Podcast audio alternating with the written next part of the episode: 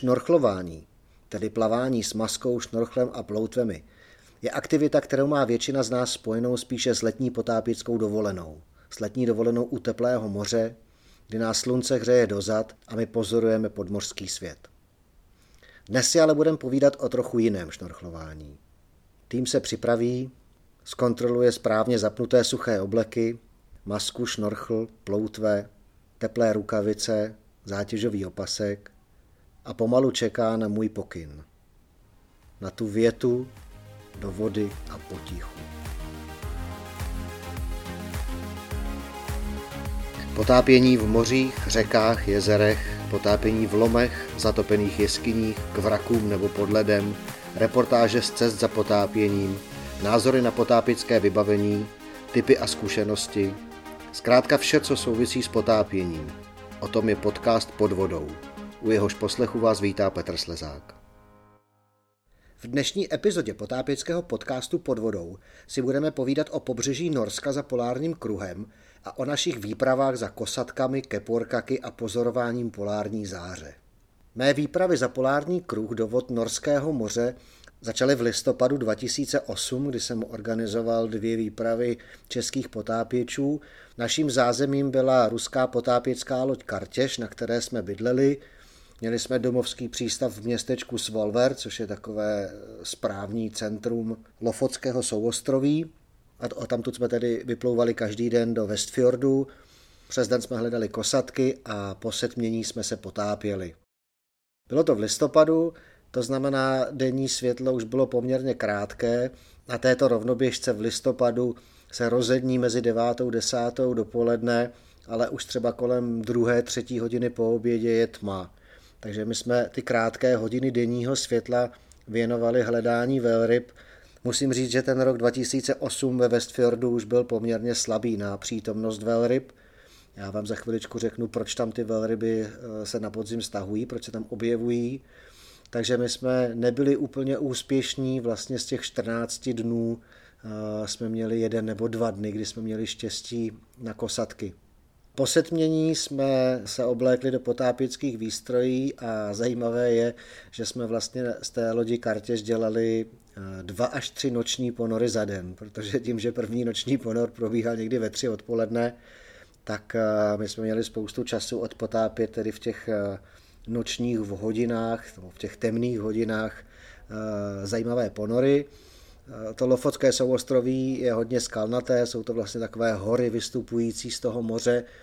Podobný charakter to má i pod vodou, takže jsou to vesměs všude kolmé stěny jdoucí do velké hloubky. Tam jsou hloubky přes 600 metrů. Ty stěny jsou, některé jsou porostlé takovou kolonií různých sasanek, Někde můžeme vidět velká hejna ryb, ať už to byly tresky nebo sledi. Je tam spousta krabů, jsou tam mořské hvězdice, v mělčích vodách rostou různé vodní rostliny, ale co bylo zajímavé a co si pamatuju do dneška, co na mě udělalo vlastně obrovský dojem, byla úžasná viditelnost. Ta viditelnost v tom období začínající polární noci byla skutečně 15 až 20 metrů. Ta voda byla eh, opravdu velice průzračná a oproti třeba Bílému moři, s kterým jsem měl už v té době zkušenost a vlastně i s Bárencovým mořem, tak ta voda eh, Norského moře je víc do modra. Možná je podobnější vodě Bárencova moře, eh, Bílé moře je úplně jiné. Ale o Bílém moři si budeme povídat někdy příště. Takže to byl rok 2008, kdy vlastně to pro mě osobně všechno začalo. Potom další roky ty cesty za polární kruh do Norska nebyly úplně pravidelné. Polární kruh je vlastně rovnoběžka, na které alespoň jeden den v roce eh, nevystoupí sluníčko nad horizont a alespoň jeden den v roce nezapadne pod horizont ta místa, o kterých se bavíme, tak leží eh, skutečně stovky kilometrů za polárním kruhem.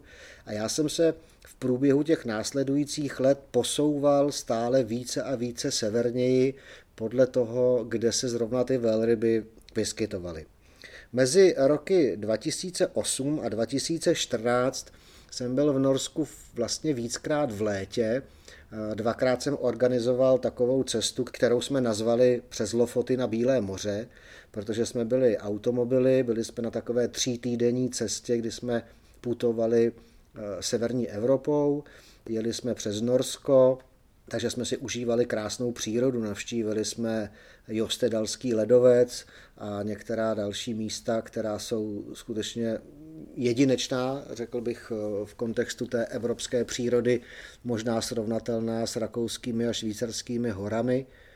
Pak jsme dojeli tedy na eh, Lofoty. Na Lofotech jsme měli čtyř až pětidenní program, kdy jsme se tam potápěli ale jenom v létě 2014 vlastně jsme eh, věnovali ten pobyt hledání velryb úspěšně, našli jsme eh, nějaké kosatky, ale v létě ta voda není tak průzračná, je v ní daleko víc eh, planktonu, daleko víc hřas, takže přesto, že jsme vlezli do vody a zkoušeli i něco nafotit nebo natočit ve vodě, tak eh, při té letní cestě v roce 2014 většina těch fotek, které můžete vidět v jedné z našich fotogalerií na Facebooku Copper Divers, tak jsou jenom z lodi. Byla to velmi zajímavá výprava, protože byl polární den, my jsme si v podstatě mohli vybrat kteroukoliv denní dobu pro to, aby jsme vyplouvali na moře. Člověk u toho úplně ztratí pojem o čase, takže nebylo neobvyklé, že jsme třeba ve tři ráno zjistili, že jsou tři ráno, protože sluníčko bylo pořád eh, vysoko, vysoko nad horizontem a vlastně si vzpomínám, že to podle čeho jsem se řídil je, jestli už mám hlad a jestli už jsem unavený, tak podle toho jsem usuzoval, že už jsme na moři poměrně dlouho a my jsme skutečně pluli mezi těmi fjordy třeba 13 hodin, 14 hodin denně. Někdy jsme se vraceli do našeho přístavu, někdy jsme zůstali s jachtou kotvit i přes noc v některém malém fjordu nebo malé zátoce. Když se vrátím k těm dvou cestám přes Lofoty na Bílé moře, tak poté, co jsme odpotápěli náš program na Lofotech, tak jsme se vydali přes eh, sever Finska eh, do Ruska, kde jsme na Bílém moři měli další část toho potápěckého programu a z Bílého moře potom jsme jeli 3000 kilometrů zase zpátky domů do České republiky. Ty skutečné zimní výpravy za šnorchlování s kosatkami, za pozorování velryb a polární záře začaly vlastně takovou nevinnou SMS-kou v roce 2015.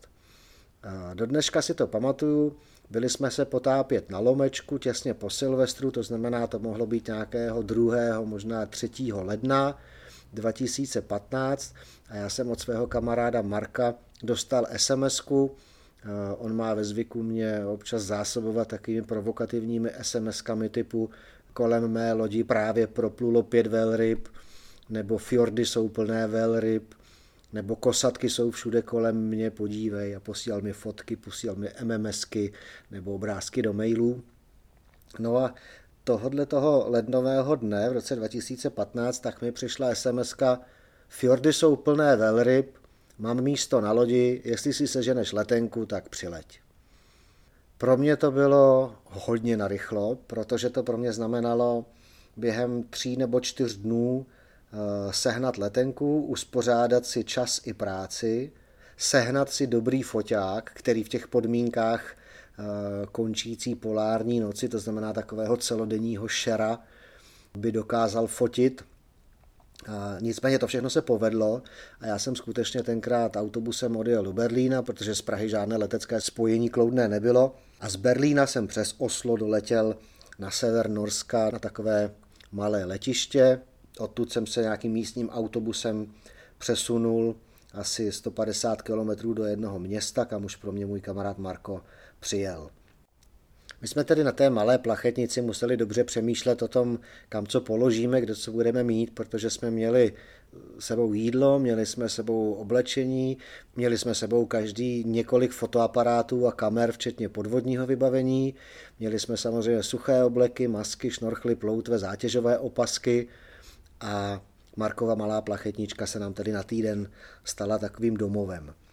Druhý den ráno, kdy jsme vypluli z takového nádherného malého přístavu, kde jsme kotvili na ostrově Senia, tak jsme vypluli z přístavu, do dneška si pamatuju, jak jsme zahli kolem těch skal do malé zátoky, to bylo snad 15 minut plavby, A já jsem v tu chvíli pochopil, co Marko myslel tím, fjordy jsou plné velryb. Já jsem najednou v tom rozednívajícím se dni, v tom šeru, viděl několik ploutví kosatek, viděl jsem eh, několik zanořujících se keporkaků, jak zdvihali tu ocasní ploutev a pro mě to byl pohled, který jsem do té doby v životě neviděl. Do dneška si to pamatuju a myslím si, že tento den si skutečně budu pamatovat velmi dlouho a my jsme tam zažili tedy báječné dny. Pravdou je, že bylo poměrně zima, na tom pobřeží Norského moře, přestože je to, už jsem zmínil, stovky kilometrů za polárním kruhem, tak tam nebývá až takový mráz, protože to počasí tam je do značné míry ovlivněné tím teplým mořem, v uvozovkách teplým, protože teplota moře je tam ovlivněná těmi velkými mořskými proudy z Atlantiku a přestože na stejné rovnoběžce 200 km ve vnitrozemí může být v lednu skutečně teplota mezi 30 a 40 stupni pod nulou, tak na tom mořském pobřeží bývá kolem nuly, minus 5, minus 6 a vlastně ten hlavní faktor, který pocitujeme na moři, je vítr. Síla větru vlastně pocitově ubírá teplotu. My jsme v tom týdnu měli jeden den, kdy bylo minus 14 stupňů a foukal poměrně silný vítr a vydrželi jsme to s Markem asi dvě až tři hodiny na moři a jak eh, díky tomu větru cákaly vlny přes palubu, tak eh, ta mořská voda na nás okamžitě zamrzala, takže my jsme na tom suchém obleku, který jsme měli vlastně celý den oblečený, tak se okamžitě vytvořila taková krusta ledu. My jsme byli jak takové ledové sochy, při každém pohybu to popraskalo, ale hned další vlna nám chrstla další dávku vody, která okamžitě zamrzala. A to samozřejmě včetně obličejů, které jsme nijak chráněné neměli. Takže jsme po těch dvou až třech hodinách se na sebe tak podívali a řekli jsme si, že už teda toho bylo dost. Takže je to skutečně velice extrémní den a že tedy pojedeme zpátky do přístavu. Naštěstí ten přístav je přístav takového nádherného ubytovacího zařízení, velmi hezkého hotelu, kde jsme měli k dispozici nejen sušárnu, ale i saunu, kterou jsme ten den tedy využili. Takže tak to vlastně začalo na ostrovu Senia, kde jsem viděl ty první svoje velryby, kdy jsem prvně šnorchloval s kosatkami skutečně sám ve vodě. Pamatuju si jeden den, kdy jsme byli v zátoce Stejcvika a e, byl tam v té zátoce jeden keporkak a tři dospělí samci kosatky dravé.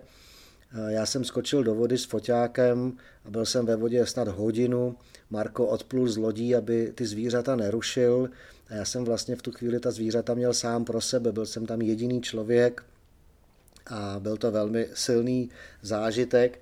A jedna z fotografií, které mám moc rád, tak vznikly právě ten den, kdy jsem fotil jednoho z těch samců kosatek.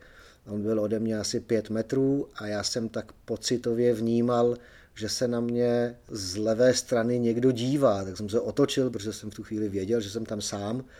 A vlastně jeden z těch tří samců se po několika desítkách minut osmělil a vlastně se vydal ke mně a proplul v bezprostřední blízkosti. Myslím, že to bylo půl až tři čtvrtě metru, téměř na dotek a já jsem jenom otočil foťák k němu, aniž bych se nějak díval do hledáčku, tak jsem zmáčkl eh, spoušť a Povedlo se mi ho vyfotit, mám tu fotku moc rád, protože přesto, že byla takhle střelená od boku, tak se mi podařilo zaostřit přímo na oko toho zvířete a je s tím tedy spojený ten příběh pro mě osobně, jak ta fotka vznikla. Když jsme u těch zážitků, u těch takhle blízkých zážitků s kosatkou dravou, možná, že někteří z vás teď kroutí hlavou a e, říkají si, co je to za blázna, že vlastně s vrcholným mořským predátorem vleze v jeho přirozeném prostředí do vody. Já tady musím uvést, že moje osobní zkušenosti jsou pouze ze severního Norska, kde jsou ty kosatky velmi úzce specializované na lov sledů. Sledi se celoročně vyskytují ve vodách severního Atlantiku a na podzim se vlastně stahují do těch klidnějších vod těch severonorských fjordů, za účelem tření a jsou to skutečně milionová hejna sledů. A protože ty sledi jsou úžasnou pochoutkou, jak pro kosatky, tak i pro jiné velryby, tak ty velryby vlastně následují ty migrační cesty těch sledů. A kosatky v těchto končinách si vyvinuli velmi dobrý způsob lovu sledů a v podstatě se neživí téměř ničím jiným, než eh, touhletou pro ně energeticky velmi bohatou a přesto snadno ulovitelnou kořistí. Ty kosatky si vyvinuli takový způsob, kdy eh, v té skupině eh, začnou lovit tak, že se někteří jedinci zanořují velice hluboko k těm sledům. Ti sledi se přirozeně vyskytují v loupkách až třeba kolem 200 metrů a snaží se je vytlačit tedy ty kosatky eh, nahoru k hladině. Když se jim to podaří, což může trvat i několik hodin, tak eh, ty kosatky kolem nich krouží a snaží se z toho hejna sledů udělat takovou obrovskou kouli, takovou kulatou masu těch ryb a když se jim to povede, z horní strany eh, vlastně to ohraničuje hladina, tak ty kosatky spolu začnou komunikovat verbálně a naplavávají do toho hejna, postaví se k němu břichem při tom naplavání a mohutným úderem ocasní ploutve do toho hejna udeří a některé ty sledě omráčí a potom tedy jednoho po druhém eh, snědí.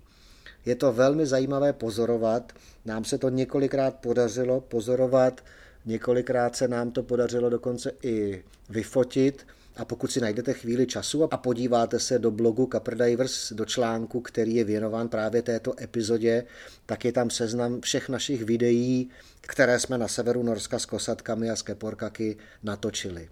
Když pozorujeme z hladiny ten lov kosatek, tak je to nejen vizuální zážitek, ale je to i akustický zážitek, protože skutečně v té vodě je slyšet nejen ten úder ocasní ploutví do toho hejna sledů, ale je slyšet i ta komunikace těch kosatek, je slyšet i to dorozumívání, jak se různým pískáním, cvakáním a dalšími zvuky vlastně ty kosatky domlouvají eh, na spolupráci při tom lovu. Tak pojďme si teď poslechnout to, co tam vlastně v té vodě slyšíme, když s maskou, šnorchlem, ploutvemi, kamerou, foťákem a samozřejmě suchým potápěckým oblekem ležíme na hladině a pozorujeme takový lov kosatek.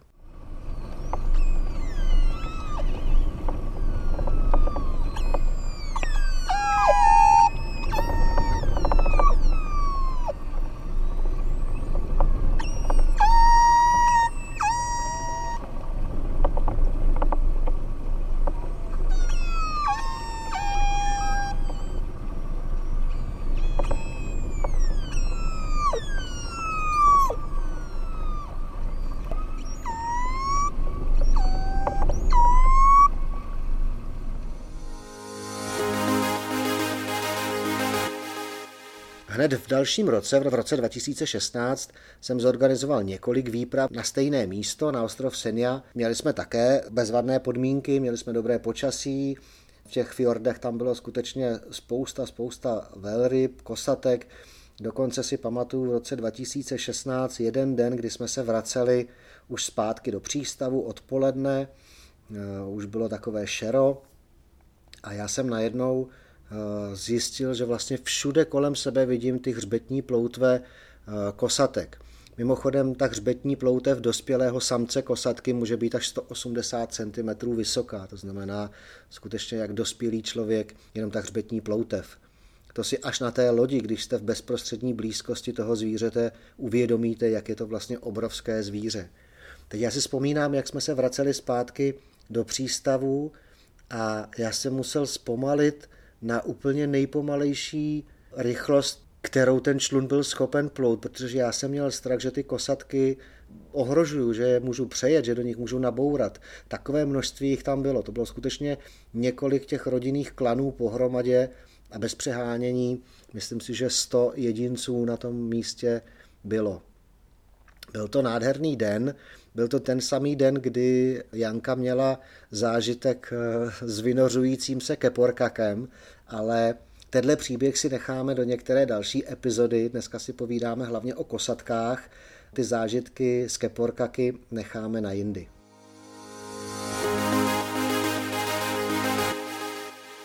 Další rok, sezóna 2017, tak jsme se přesunuli o dva fjordy pořád ještě na ostrovu Senia na jiné místo. Už to byl rok eh, v této oblasti poměrně chudý na velryby. My jsme měli obrovské štěstí a my jsme z našeho fjordu eh, se každý den přesouvali ještě do vedlejšího fjordu na člunu, což samo o sobě nám zabralo hodinu až hodinu a půl času plavby.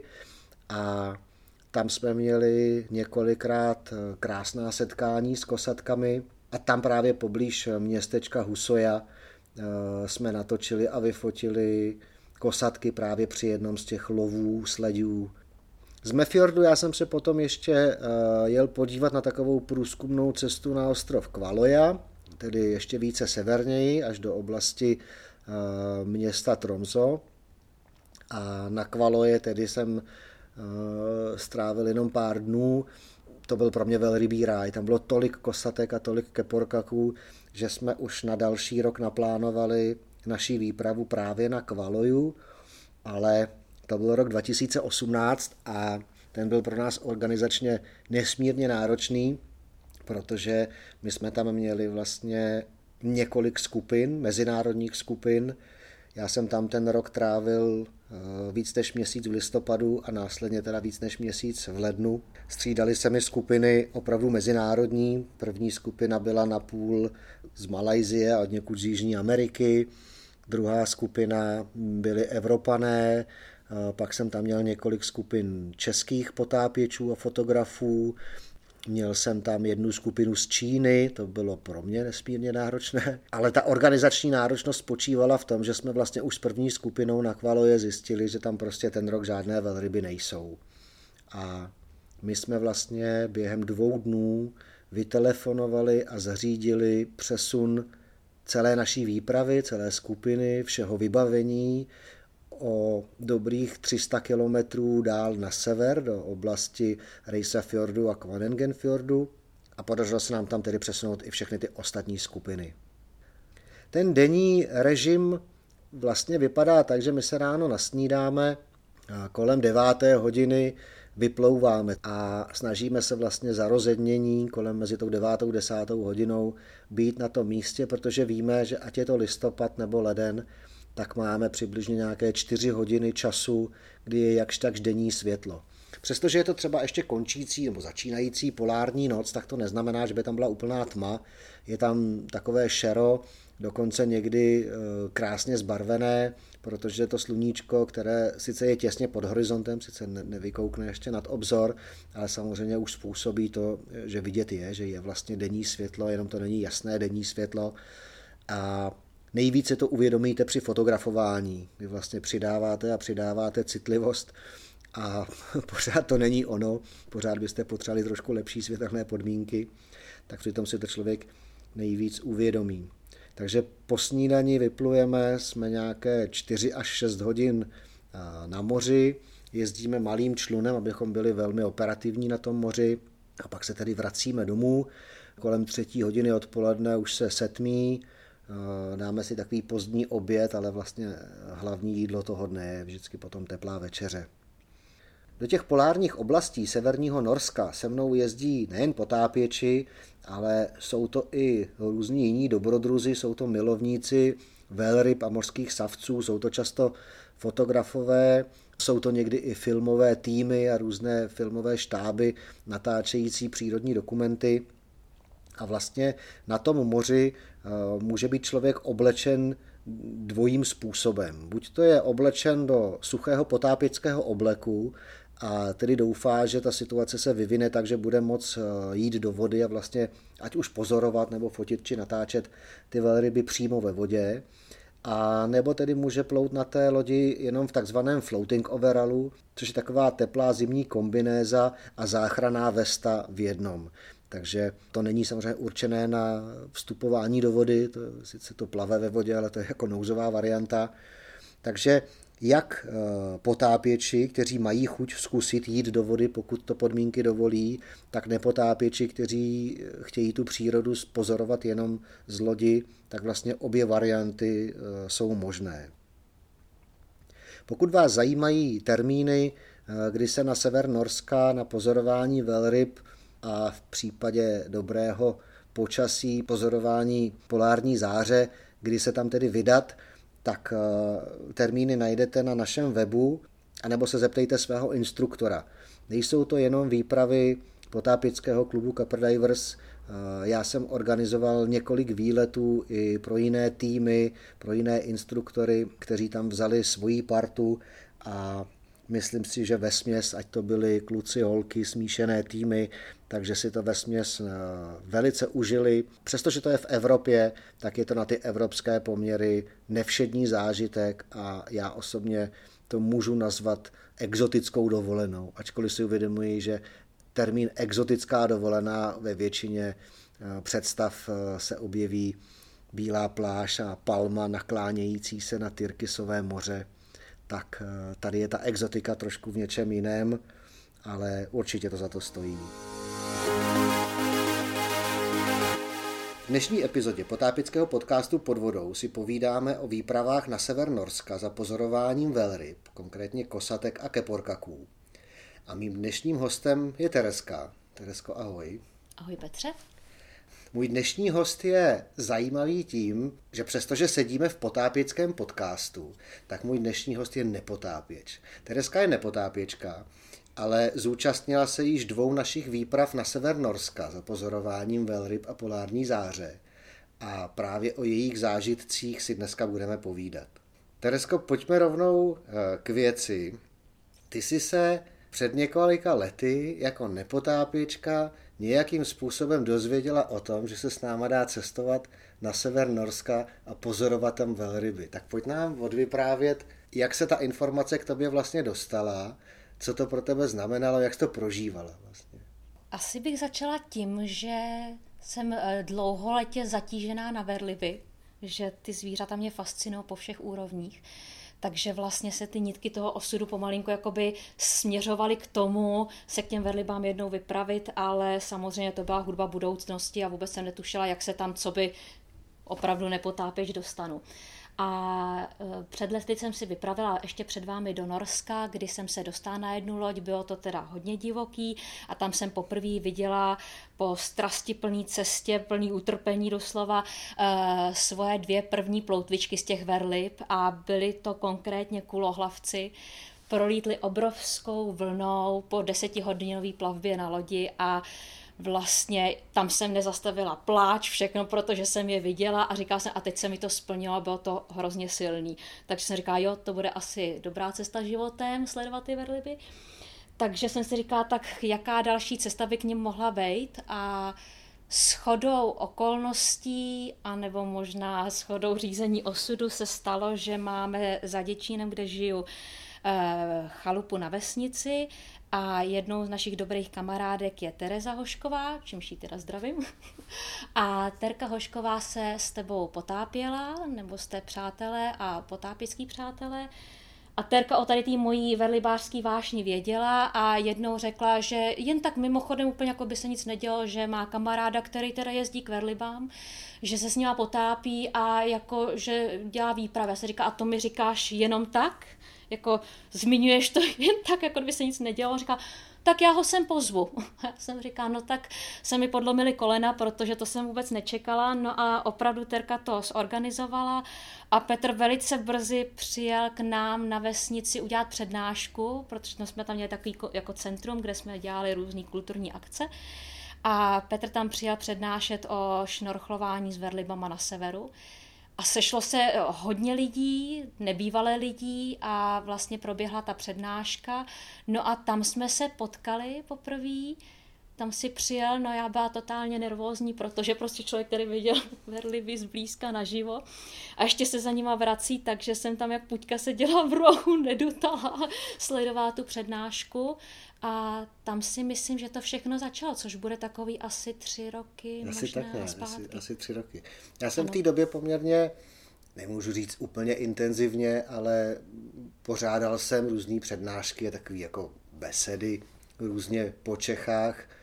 A ta beseda v Olešce byla právě jedinečná tím, že byla opravdu taky téměř rodinný atmosféře, protože na opravdu malé vesnici kde eh, existuje nějaká komunita, která se snaží eh, nějak spolu jakoby žít, pořádat různý takový jako společensko-kulturně zajímavý akce, nebo jak bych to nazval, tak pro mě, když mě Tereska jako volala nebo psala, jestli bych přijel a udělal tu přednášku, tak já jsem říkal jasně, proč ne, ale vlastně to pro mě bylo úplně nový, protože jsem do té doby dělal přednášky v různých třeba kinosálech nebo uh, jednou u Hradce Králové v nějakém planetáriu, v takovém prostě sále, který je určený na to. Velký publikum. No, no ne, nemůžu říct úplně velký publikum, jako já ani si nepamatuju ty počty, jak třeba desítky lidí tam vždycky byly, ale spíš jako by to bylo v prostoru, který byl vyloženě určený k tomu, aby tam někdo něco promítal nebo prezentoval.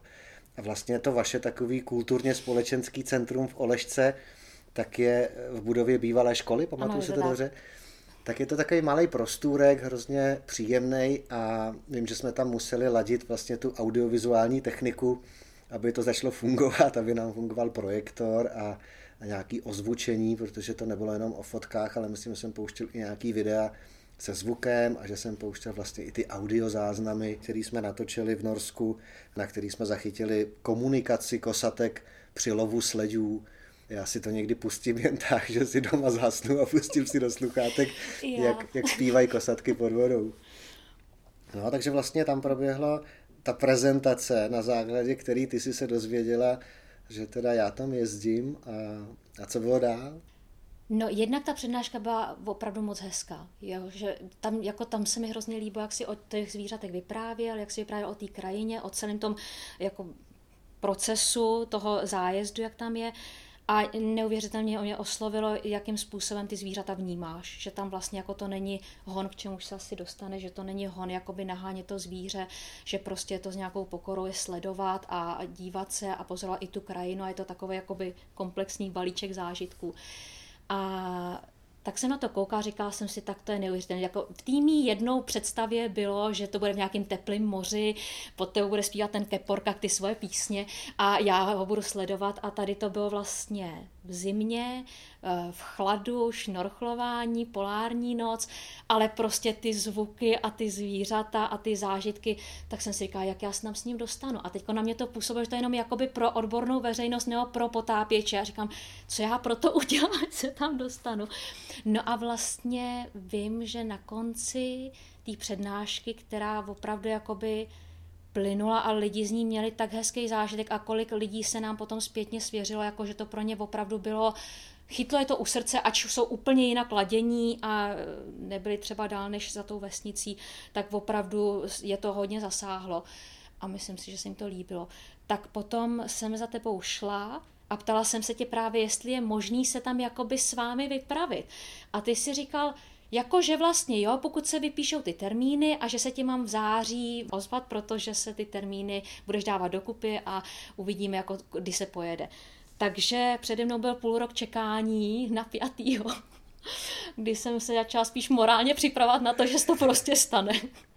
No a pak se přiblížil září a já jsem se s tebou skontaktovala.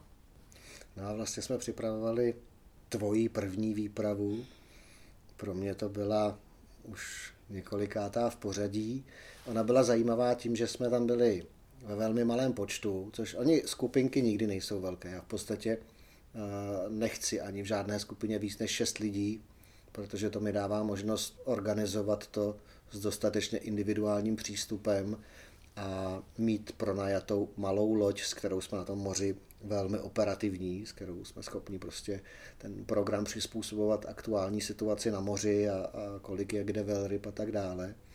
Ale ten termín, na který vlastně ty si se přihlásila, tak byl zajímavý ještě tím, že s námi jel Ondra a Martin z týmu Srdcaři.cz a Srdcaři poslední tři roky natáčeli seriál, který se jmenuje Srdcaři na severu a který bude od února k vidění na stanici Prima Zoom tak vlastně ty jsi se zúčastnila výletu, kde jsme se snažili fotit a natáčet právě do tohohle toho projektu, takže to bylo, uh, on ten termín pro mě byl vlastně něčím jakoby jedinečný nebo jiný než ty ostatní, kdy tam skutečně byla buď ta parta potápěčů nebo nepotápěčů, fotografů, přírodovědců, amatérů nebo jak je všechny nazvat. No, takže jsme se vlastně tímhle způsobem, my jsme se potkali potom až v Norsku, že jo? protože já už jsem tam byl. Jak to bylo s tou cestou? Já jsem se k tobě dostala ještě před Norskem dvakrát, protože co by nepotápěč a absolutně nepolíbená jakoukoliv výstroj jsem si byla dvakrát zkusit suchý neoprén a svoje no, nový potápěcký brejle, kterým se říká maska, nemám říkat brejle, pardon.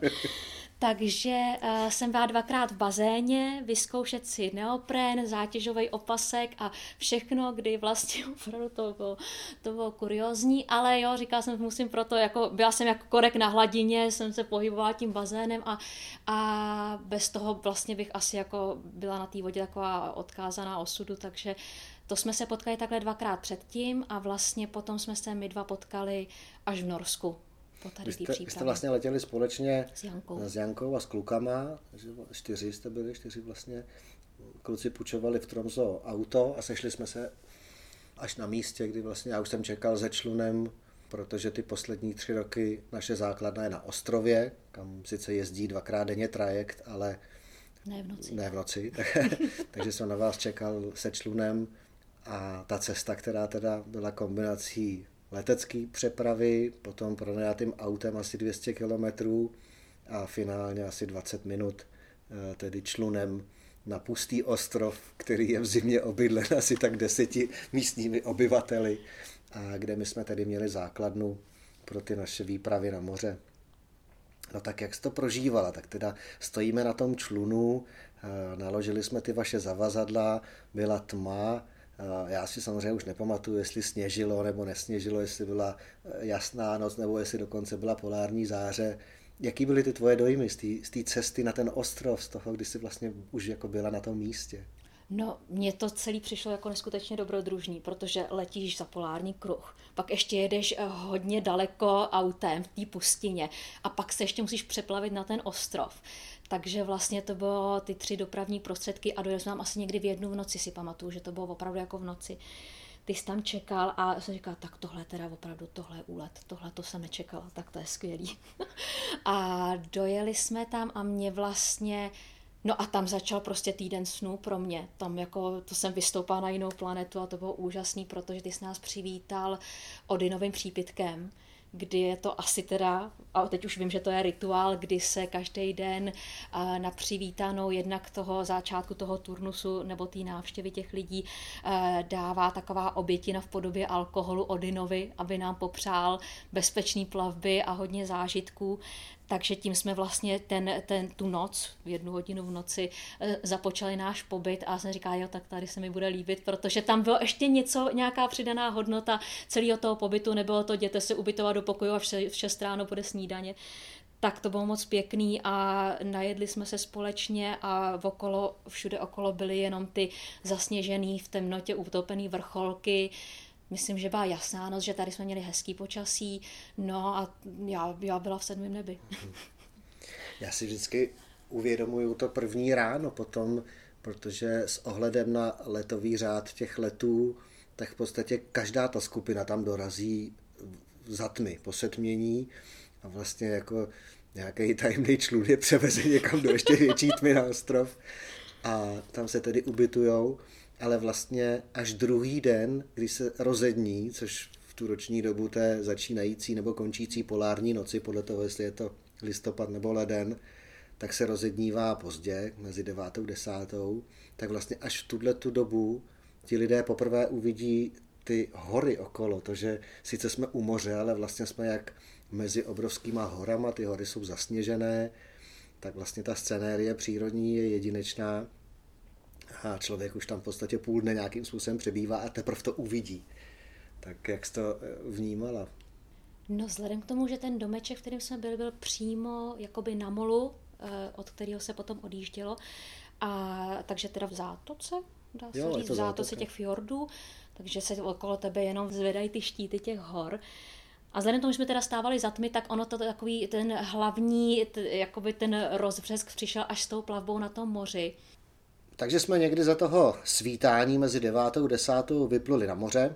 Z ostrova jsme se museli přesunout takovou úžinou mezi jiným ostrovem a pevninou, což je asi 15 kilometrů do jednoho obrovského fjordu a v tom fjordu vlastně byla velká šance potkat velryby, protože já už jsem tam měl zkušenost z předešlých týdnů na tom místě, takže jsem věděl, kam jedu, kam pluju a tam jsme začali hledat velryby. A já samozřejmě, Teresko, si nepamatuju ty jednotlivé dny, ale myslím si, že tak jak si většina potápěčů i mých hostů a obecně možná i všech lidí v těch zážitcích pamatujou to, kdy to bylo poprvé a jak to bylo poprvé, tak já věřím, že i ty ten první den, to první, tu první plavbu a první potkání těch velryb, že si pamatuješ. Tak, tak mi řekni, kam jsme pluli, jestli si to pamatuješ a co jsme potkali jako první.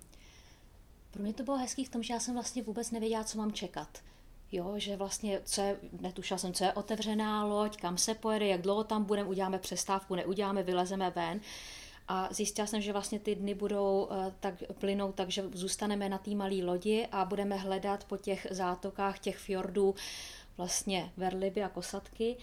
A já jsem ten první den eh, měla na sobě ten floating overall, takže jsem neměla jít do vody, ale teď jakoby se vypluje, ty sleduješ napjatě, tak jsem sledovala, co sledujete vy, co mám hledat, trošku jsme si určili, že nějaký výdechy, ploutvičky, člověk se to jako vy úplně si mu zostří, zostří smysly, aby se naladil na to, že může vidět. No a když se najednou začne rozednívat a teď ty třeba přibrzdil ten, ten člun, takže to znamená, že se asi někde něco v blízkosti děje, tak člověk úplně začne fibrilovat, protože to je tady. A no, jako pak se objeví tak hřbetní ploutev.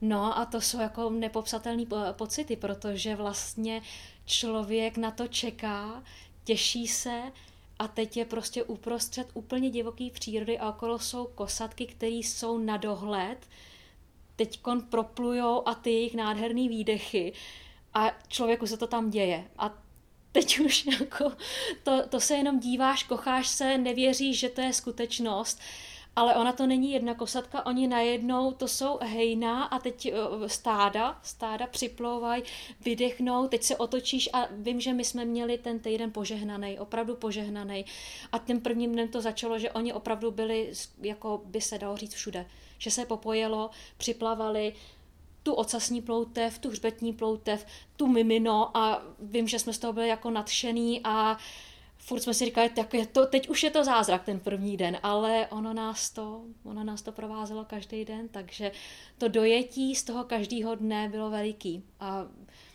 já si pamatuju hlavně teda jakoby svůj zážitek první v té vodě. Ten byl jako veliký, protože to byl teda druhý den, kdy jsem eh, si směla oblíst ten suchý neopren. A byla jsem vpuštěná do vody, no a to byl jedinečný zážitek. A první zvíře ve vodě teda byla kosatka nebo keporkak? No, první zvíře ve vodě byl ten malý andělíček, který si říkal, toho si nevšímej. Mořský anděl, to ne. Takový plankton, to no, tak to mě dost fascinovalo, protože se mi před uh, maskou objevilo takový malý stvoření, který za mě svítilo. Vy jste mi vraceli, že ne, ale ono opravdu svítilo. Já jsem říkala, co to je? A teď jsem na to koukala.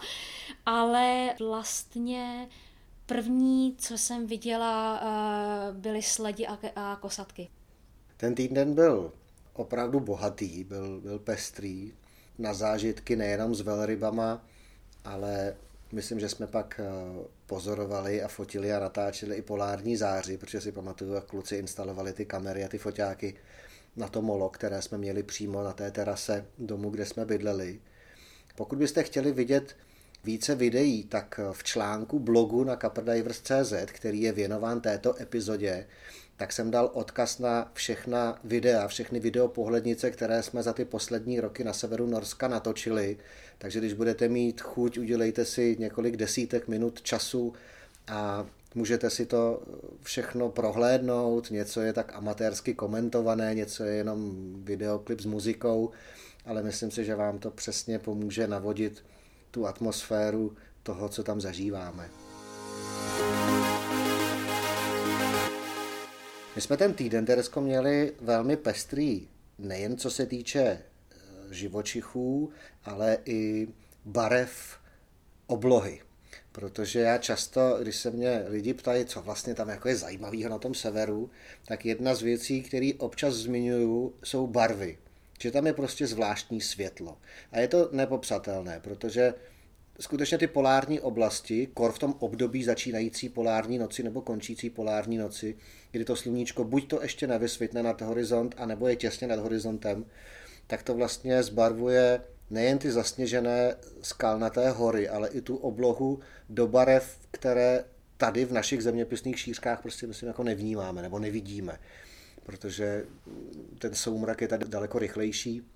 Tak já si pamatuju, to bylo v tomhle týdnu, když tam byla s náma eh, jeden den, byla taková oranžová obloha a ten den z nějakého mě nepochopitelného důvodu ty keporkaci měli tu chuť vyskakovat z té vody. Pamatuješ si ten den? Pamatuju si ten den, ano, ano. No i k těm barvám to máš velikou pravdu, že ten sever je prostě nádherný. Nádherný eh, tím, eh, jak je vlastně monochromatický, ale zároveň ty odstíny, ty šedý toho sněhu, ty hladiny černý mají v sobě tisíc podtónů.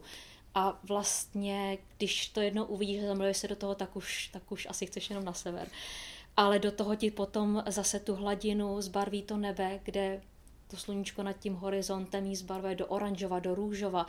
A tady to bylo, jak kdyby vylil někdo jakou petroleovou barvu té oranžový po té hladině a do toho nám teda tam jako ty keporkaci skákali, ukazovali ploutve, ty ocasní ploutve a my jsme jenom žasli a výskali na té na tý lodi, protože to bylo neuvěřitelné. Tam ty, jednak vznikaly krásné fotky, ale to jsou asi takový ty kýčové fotky, které člověk vidí v časopisu a říká si, no jasně, to je ve Photoshopu přibarvený, no není, není, je to pravda a fotí se to samo, ale je to nádherný.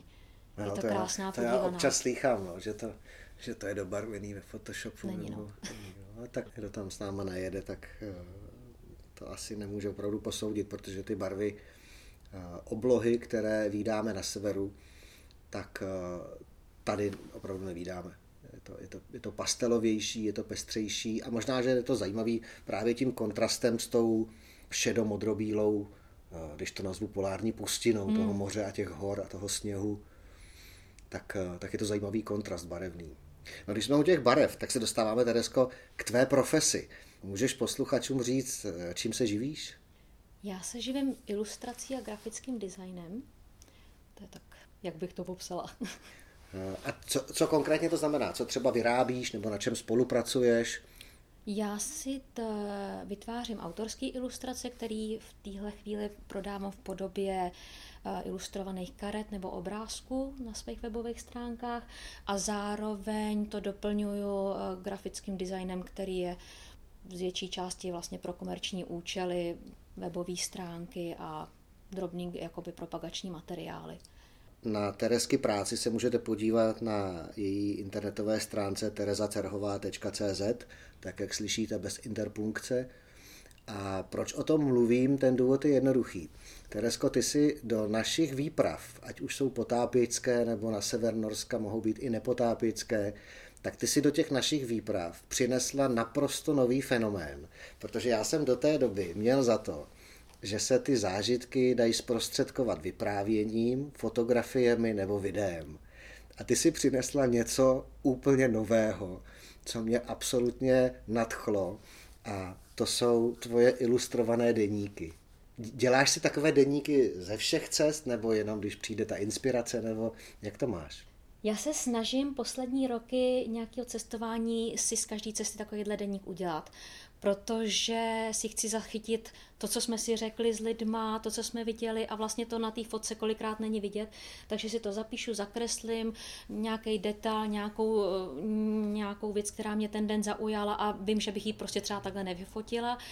Zároveň eh, v tom Norsku to bylo dost z praktických důvodů, protože na té první cestě jsem s vámi vlastně jela s profesionálním fotografem, kameramanem a já jsem zjistila, že na té lodi, kde se to s vámi hejbe a prakticky jakoby stabilizátor obrazu to nefunguje, to ne, mě bylo často špatně, takže jako udržet foťák a vlastně soustředit se, jsem zjistila, že všechno jsem měla rozmazaný, tak to nebude asi cesta mého zaznamenávání. Takže jsem si to všechno pamatovala eh, a večer jsem si ten den vždycky zakreslila ty hlavní body a rozkreslila si v těch obrázcích, protože to pro mě mělo větší vypovídající hodnotu než eh, x rozmazaných eh, fotek ploutví, který vlastně já se nedokázala zaostřit. A asi by to ani pro ten můj foťák nebylo bezpečný na té lodi. Takže vlastně a zároveň se tam dělo tolik hezkých věcí a tolik hezkých situací, které jsem si říkala, že jako fotit se u večeře, protože tam něco řekl úplně proč, tak jsem si to kreslila. A vlastně nikdo nevěděl, co si kreslím, furt si tam něco večer zakresluju a uh, na konci jsem to otajnila se, s každým zážitkem, s každou věcí, co se nám tam přihodila a pro mě to dokresloval ten úžasný týden, co jsme tam spolu zažili. Já teda musím říct, že když jsem si uh, na konci toho týdne, když si odtajnila ty své kresby, tak když jsem si v nich listoval, tak uh, skutečně jsem se u toho nahlas smál, a strašně mě to bavilo. Abyste si dokázali představit, jak vypadá Teresky ilustrovaný deník z našich výprav do Norska, tak eh, malou ukázku můžete také shlédnout v blogu na kapadivers.cz v článku, který je věnován této epizodě potápěckého podcastu pod vodou. Ty jsi zmínila, že kdo se podívá na sever do té polární oblasti, do severního Norska, tak eh, když mu ta krajina přiroste k srdci, tak je vlastně jakoby lapeně chycen a má chuť se tam vracet. Mně to není třeba vysvětlovat. Já jsem lapen už od roku 2008, kdy jsem tam byl v zimě poprvé. Ale skutečně se tam lidé vracejí, eh, chtějí se tam vracet, jezdí tam s náma opakovaně a je to i tvůj případ. Ty si vlastně mm, necelý rok a půl od té své první výpravy, tak si se zúčastnila i další výpravy s chodou okolností naší poslední výpravy, protože tahle epizoda se natáčí na podzim 2020, což je doba, která bohužel cestování moc nepřeje, takže my jsme letošní podzimní výpravy museli zrušit, ale přesto se nám v roce 2020 v lednu podařilo jednu báječnou výpravu udělat. Pro mě to byla zase svým způsobem jedinečná a specifická výprava. Víš proč, Teresko? No, myslím si, že to bylo proto, že jsi měl takový uh, dámský ansábl. Já jsem měl přesně tak. To začalo tak, že se přihlásila nějaká paní nebo dívka v tu chvíli vlastně, pro mě to byl že cizí člověk, dneska bych řekl, že jsme kamarádi. Pak se přihlásila jiná dívka, pak se přihlásila další dívka, to už jsem si říkal, no to bude výprava. A vím, jak jsem chodil domů a říkal jsem Jance, Jani, tak mám do Norska na lednovou výpravu blondýnku. Za týden jsem přišel. Jani, mám brunetu. Za týden jsem přišel. Mám hnědovlásku. A Janka říká, no tak ještě zrsku, ty, ať tam máš, ať máš ten tým pořádnej. Tak já jsem přišel za další týden a říkám, zrsku nemám, ale mám dvojče od té hnědovlásky. A vlastně takhle se dala dohromady ta vaše výprava pěti dívek, což eh, já často s troškou nadsázky říkám, že když chci udělat pořádnou expedici, tak musím vzít holky. A nechci, nechci se nějak dotknout teďko chlapů nebo kluků, ale skutečně si myslím, že výpravy, které jsou zaměřené eh, hlavně na prožitek, na to něco si užít, něco, něco zažít, něco vidět, tak holky dokážou prožít víc, protože se tomu zkrátka dokážou jakoby víc otevřít, víc to vnímat a víc s tím zžít. Chybí tam takový to chlapský ego a to je, to je dobře. Takže pro mě ta dívčí výprava má vždycky takovou jako trošku jinou energii, než když je to klučičí tým a musím říct, že jsem zažil i uh, jenom chlapský výpravy a byli taky skvělí, byli taky výborní, ale ty chlapy si to prostě užívají trošku jinak, než když v té výpravě dominuje ten dívčí prvek. Takže uh, ta výprava byla poznamenaná hned teda za začátku důkazem toho, že když se pět mladých holek sebere a odletí v lednu za polární kruh na výlet a letecká společnost jim ztratí pět z pěti zavazadel, tak to s těma holkama prostě nic neudělá. Nerozhází je to, oni to berou s úsměvem, po příletu si dojedou koupit kartáček na zuby a zubní pastu a poté, co jsme připluli na ostrov, tak protože já jsem na tomhle turnusu měl jako pomocného kapitána na lodi Jakuba, takže my jsme byli dva kluci a pět holek, tak vlastně eh, Jakubovi věci já jsem vezl taky dopředu autem, tak my jsme s Jakubem udělali, pamatuješ si to takovou burzu eh, Dělbu různého věcí. teplého oblečení. Naštěstí floating overally, ty zimní kombinézy i potápické vybavení, masky, šnorchly, ploutve, zátěžové opasky, suché obleky, to jsem všechno vezl autem, takže Vy jste sice byli nesmírně limitované, protože jste přiletěli v lednu o půlnoci za polární kruh, eh, skutečně v džínách s kabelkou, jenom mm-hmm. prostě v tom, co, co jste měli sebou do letadla. Ale naštěstí všechnu tu výbavu, kterou jsme potřebovali na ty denní výlety na moře, tak jsme nějakým způsobem dali dohromady. Pak nám tedy ta letecká společnost tři další dny se snažila ta vaše nalezená zavazadla doručit. Což tím, že jsme byli na ostrově, tak bylo ještě trošku komplikovaný, ale podařilo se, takže vy jste tuším nějaký třetí den večer, čtvrtý, čtvrtý den dokonce jste dostali ty svoje zavazadla a v tu chvíli jste vlastně už věděli, že, že polovinu těch věcí v podstatě člověk nepotřebuje. Je to tak. Tam vzniklo heslo, co nemáš, nepotřebuješ, protože nám vlastně skoro bylo až líto, že to došlo, ty věci protože do té doby to bylo opravdu jako člověk tak minimalizoval ty svoje potřeby a zjistil, že toho potřebuje hrozně málo. To byl takový hezký důkaz. Tenhle ten týden, o kterém si povídáme, leden 2020, tak byl trošičku poznamenán nepřízní počasí a ve srovnání s jinými výpravami bylo i trochu mý velryb. Nicméně štěstí jsme měli. Viděli jsme, vlastně si vybavuju, protože jsem si nedávno listoval v tvém ilustrovaném deníku, tak vím, že všechny dny, kromě jednoho jediného, byl to konkrétně druhý den našeho pobytu, kdy jsme nepotkali vůbec žádnou velrybu na moři, tak ale všechny ostatní dny eh, jsme buď kosatky nebo keporkaky nebo obojí potkali, ale pravdou je teda, že jsme museli jezdit eh, o něco dále než v minulých letech, což jsem poznal tedy i já na konci toho týdne, eh, když jsem vyúčtovával útraty za benzín do člunů, tak jsem zjistil, že útrata je dvojnásobná, než byl průměr minulých let a benzín v Norsku je sakra drahý, ale to je jedno, prostě to k tomu patří, takže jenom tím eh, vlastně chci říct, že jsme každý den najezdili po moři 80 až 100 kilometrů. Se to nezdá vlastně. Vy jste byli nesmírně statečné, protože vlastně kromě jednoho dne, kde opravdu ta to počasí bylo divoké, tam si pamatuju, jsme byli v takové sněhové vánici a já jsem viděl asi 50 až 100 metrů a jel jsem vyloženě jenom podle kompasu a, a plotru a, a navigace, kterou jsem měl ještě zálohovanou v telefonu, tak jsem kolem sebe neviděl vůbec nic než bílou tmu. Tak uh, tam si vybavuju, uh, že jedna z vás asi po třech hodinách říkala, hele, už bychom asi jako fakt jeli zpátky domů. A já jsem říkal, no za deset minut kotvíme, protože už dvě hodiny mířím zpátky domů proti vlnám, proti větru. Ano. Tak uh, takový sever taky může být. Některé ty výpravy nám je dopřáno lepší počasí, některé náročnější, ale přesně o tom to je. Všechny ty výpravy na sever za pozorováním velryb jsou o tom zkusit to. Vlastně ti účastníci se přihlásí a zaplatí si za možnost zkusit to a ne za jistotu, že tam prostě v pondělí v 10.30 na tom a tom místě je začnou, připravená je připravená kosatka, protože takhle divoká příroda nefunguje. A myslím si, že to umocňuje ty zážitky, že když opravdu potom ta zvířata najdeme a můžeme s nimi ty, ať už jsou to minuty, desítky minut, nebo někdy hodiny trávit v jejich bezprostřední blízkosti, tak vlastně člověk si uvědomuje tu obrovskou pokoru, to poděkování za to, že to směl zažít, že to není návštěva zoologické zahrady ani cirkusu, ale že to skutečně je dotek té nejčistší přírody v její nejpřirozenější formě.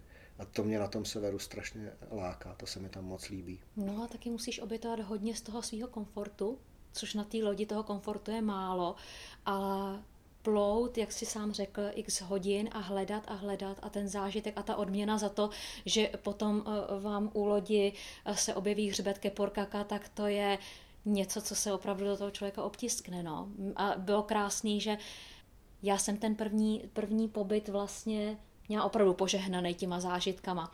A ten druhý pobyt byl jiný, byl, jak si řekl, na počasí trošku horší, ale nemohla bych říct, jako že by byl horší co do zážitků, protože i to počasí v té arktické krajině, kdy sněží nebo prší do toho moře, kdy vlastně vidíš, jako, jaký velký úsilí musíš vynaložit, aby si třeba kousek té ploutvičky viděl a pak zase další kilometry plout a teď to s vámi houpá, člověku není dobře, konkrétně mě. Takže to je opravdu večer se člověk vrátí a váží si každý té možnosti to zvíře spatřit, protože to vůbec není samozřejmý. Oni nejsou, jak jsme si řekli, nejsou připravení mm-hmm. někde na hladině, aby se na mě turista podíval, ale oni, když nechtějí, tak se prostě zanořejí a my je vůbec nevidíme. Takže to jsou, to jsou zážitky, které za to, za to úsilí je člověk odměněný. Korke porkaci, ty když se zanořejí, tak, když se dvě, no, tak se vynoří za 15 minut a, a pár kilometrů minut můžou být o pár kilometrů dál, takže to je vždycky taková loterie odhadnout, kam po tom zanoření asi ten keporkak míří, plout s tou lodí tím směrem a po těch 15 minutách Doufám, že to buď jsme pravda. se trefili, anebo jsme taky možná pluli úplně opačným směrem a třeba už ho nepotkáme ten den. Takový je sever. Co polární záře? Jak, jaká je tvoje zkušenost s polární září? Viděla jsi polární záři dříve než na té listopadové výpravě 2018? Já jsem se s polární září setkala až s tebou na těch pobytech a no doufám, že ještě někdy uvidím. Je to nádherná podívaná. Hodně by mě zajímalo, co si o tom mysleli lidi, kteří to si to ještě neuměli vysvětlit, co se na tom nebi děje, když my dneska víme, že to je nějaký magnetický pole, ale to jenom dokreslilo oba dva ty pobyty, protože jsme měli tak neskutečný štěstí, že po oba dva ty pobyty se nám podařilo tu polární záři vidět jít jí pozorovat na jedno vyvýšené místo nad tou, nad tou uh, ubytovnou. A opravdu jako, když se vám nad, nad hlavou točí a hejbe ten zelený pruh světla a teďkom přibývá a ubývá, tak člověk jenom žasne. To je takový zážitek, který se asi nedá s ničím srovnat, jako se nedá srovnat meteorit s něčím, nebo tak, tak je to pro ty polární uh, oblasti typický, ale je to teda nádhera. My jsme měli eh, v lednu 2020 vlastně na té, když to nazvu dívčí výpravě mm-hmm. za polární kruh, tak jsme pozorovali jakousi předpověď počasí pro aktivitu slunce, tak to můžu nazvat, webová aplikace. A tam se z indexu uh, sluneční aktivity dá usoudit, jestli je ten večer nebo není pravděpodobnost na polární záři. Tak si vzpomínám, že jsme ten, to jedno odpoledne usoudili teda, že by to mohlo stát za ten výlet na tu vyhlídku, kterou si zmínila. A vlastně jsme vyšli, šli jsme takovým lesem, ono to není daleko, ono je to třeba kilometr, kilometr a půl, ale je to do kopce zasněženým lesem, ta cesta rozhodně není prošlapaná, tam není kdo by ji prošlapal, takže místy se skutečně člověk boří po kolena až po stehna do sněhu, ale přesto jsme se teda vydrápali na takovou vyhlídku v tom svahu, tam, já si pamatuju, ten večer byl ještě umocněn, buď byl úplněk, anebo byl hodně jako měsíc plný, eh, že vlastně tam bylo takový zajímavý světlo od toho měsíce, které eh, způsobovalo to, že i ty stromy na tom sněhu vlastně házely takový jako lehoučký stíny, že to bylo jako tajemně nasvětlený. A do toho se nám vlastně objevila ta polární záře a nejdřív se objevila tak jako nad těma horama, a pak vlastně ten nejsilnější projev byl nad tím fjordem, nad tím mořem a vlastně se to i trošičku jakoby zrcadlí v tom moři.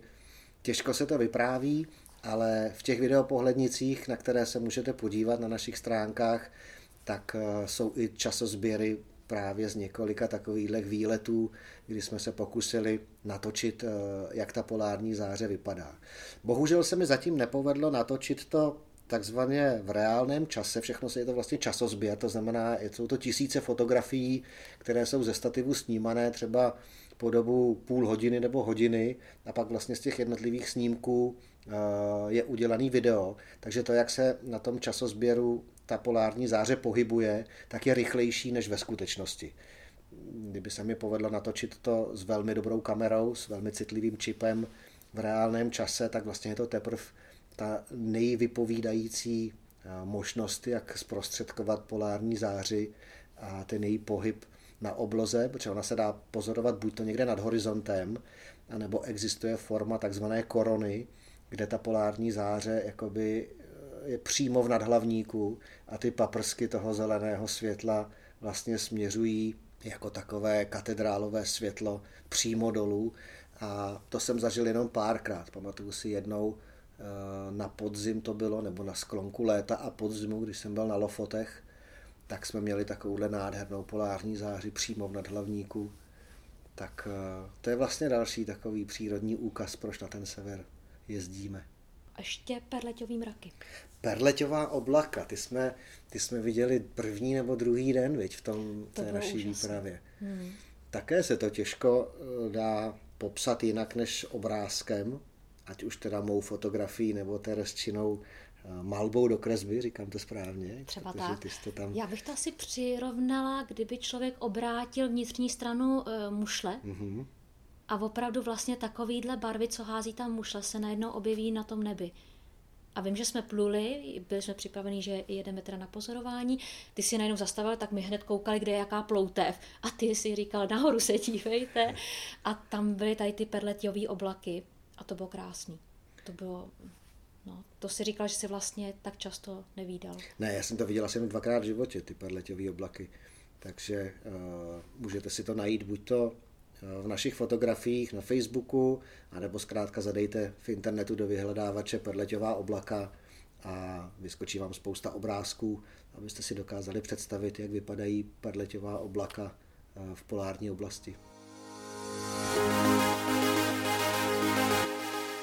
Teresko, ty ses jako nepotápěčka zúčastnila dvou našich výprav na sever Norska za pozorováním velryb a polární záře. Eh, já budu moc rád, když se zúčastníš i některé další, protože eh, jsem strašně rád, když s náma jedeš právě proto, jak to dokážeš prožít, jak to dokážeš eh, ocenit a určitě i proto, aby mohl vzniknout další ilustrovaný deník, protože už teď se těším, až spolu zase někam pojedem a ty z toho nakreslíš ilustrovaný deník.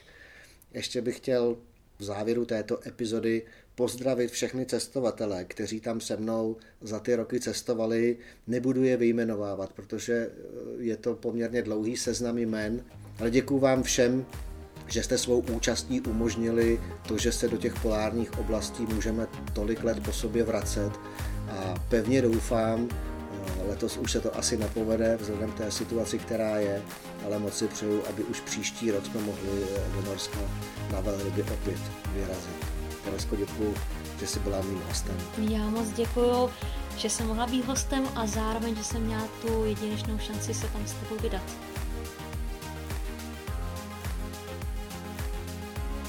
Dnešní epizodě potápěckého podcastu Pod vodou jsme si povídali o šnorchlování v arktických vodách Severního Norska. O mých zkušenostech s kosatkami, které jsem nazbíral od listopadu 2008 až do současnosti. Pokud se k nám někdy v budoucnu budete chtít přidat, ať už jako potápěči nebo jako fotografové či pozorovatele jen tak z lodi, tak se podívejte do sekce cestování na našem webu na nejbližší termíny, anebo se na tuto expediční cestu zeptejte svého instruktora. Možná už váš tým může být v příští výpravě.